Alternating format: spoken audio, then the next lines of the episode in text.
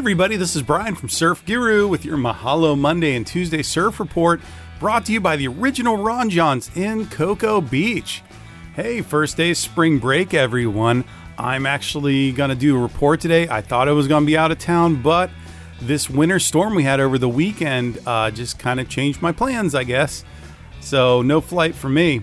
I guess though this is going to be a good thing because this storm is starting to move out to sea, and in a couple days, I think we're going to see the fruits of that. But today on Monday, we have knee to thigh, little wind swell. Actually, it's probably more of a mixed swell at about five seconds. East onshore winds at about 79 mile per hour. It's kind of blown things out a little bit. Tomorrow on Tuesday, knee to waist high mixed swell is going to continue. Uh, we're going to start to see a little more of this uh, long period swell start to fill in.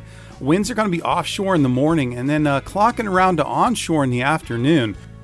Wednesday is going to be the official transition day as the longer period swell from this storm starts to dominate the surf.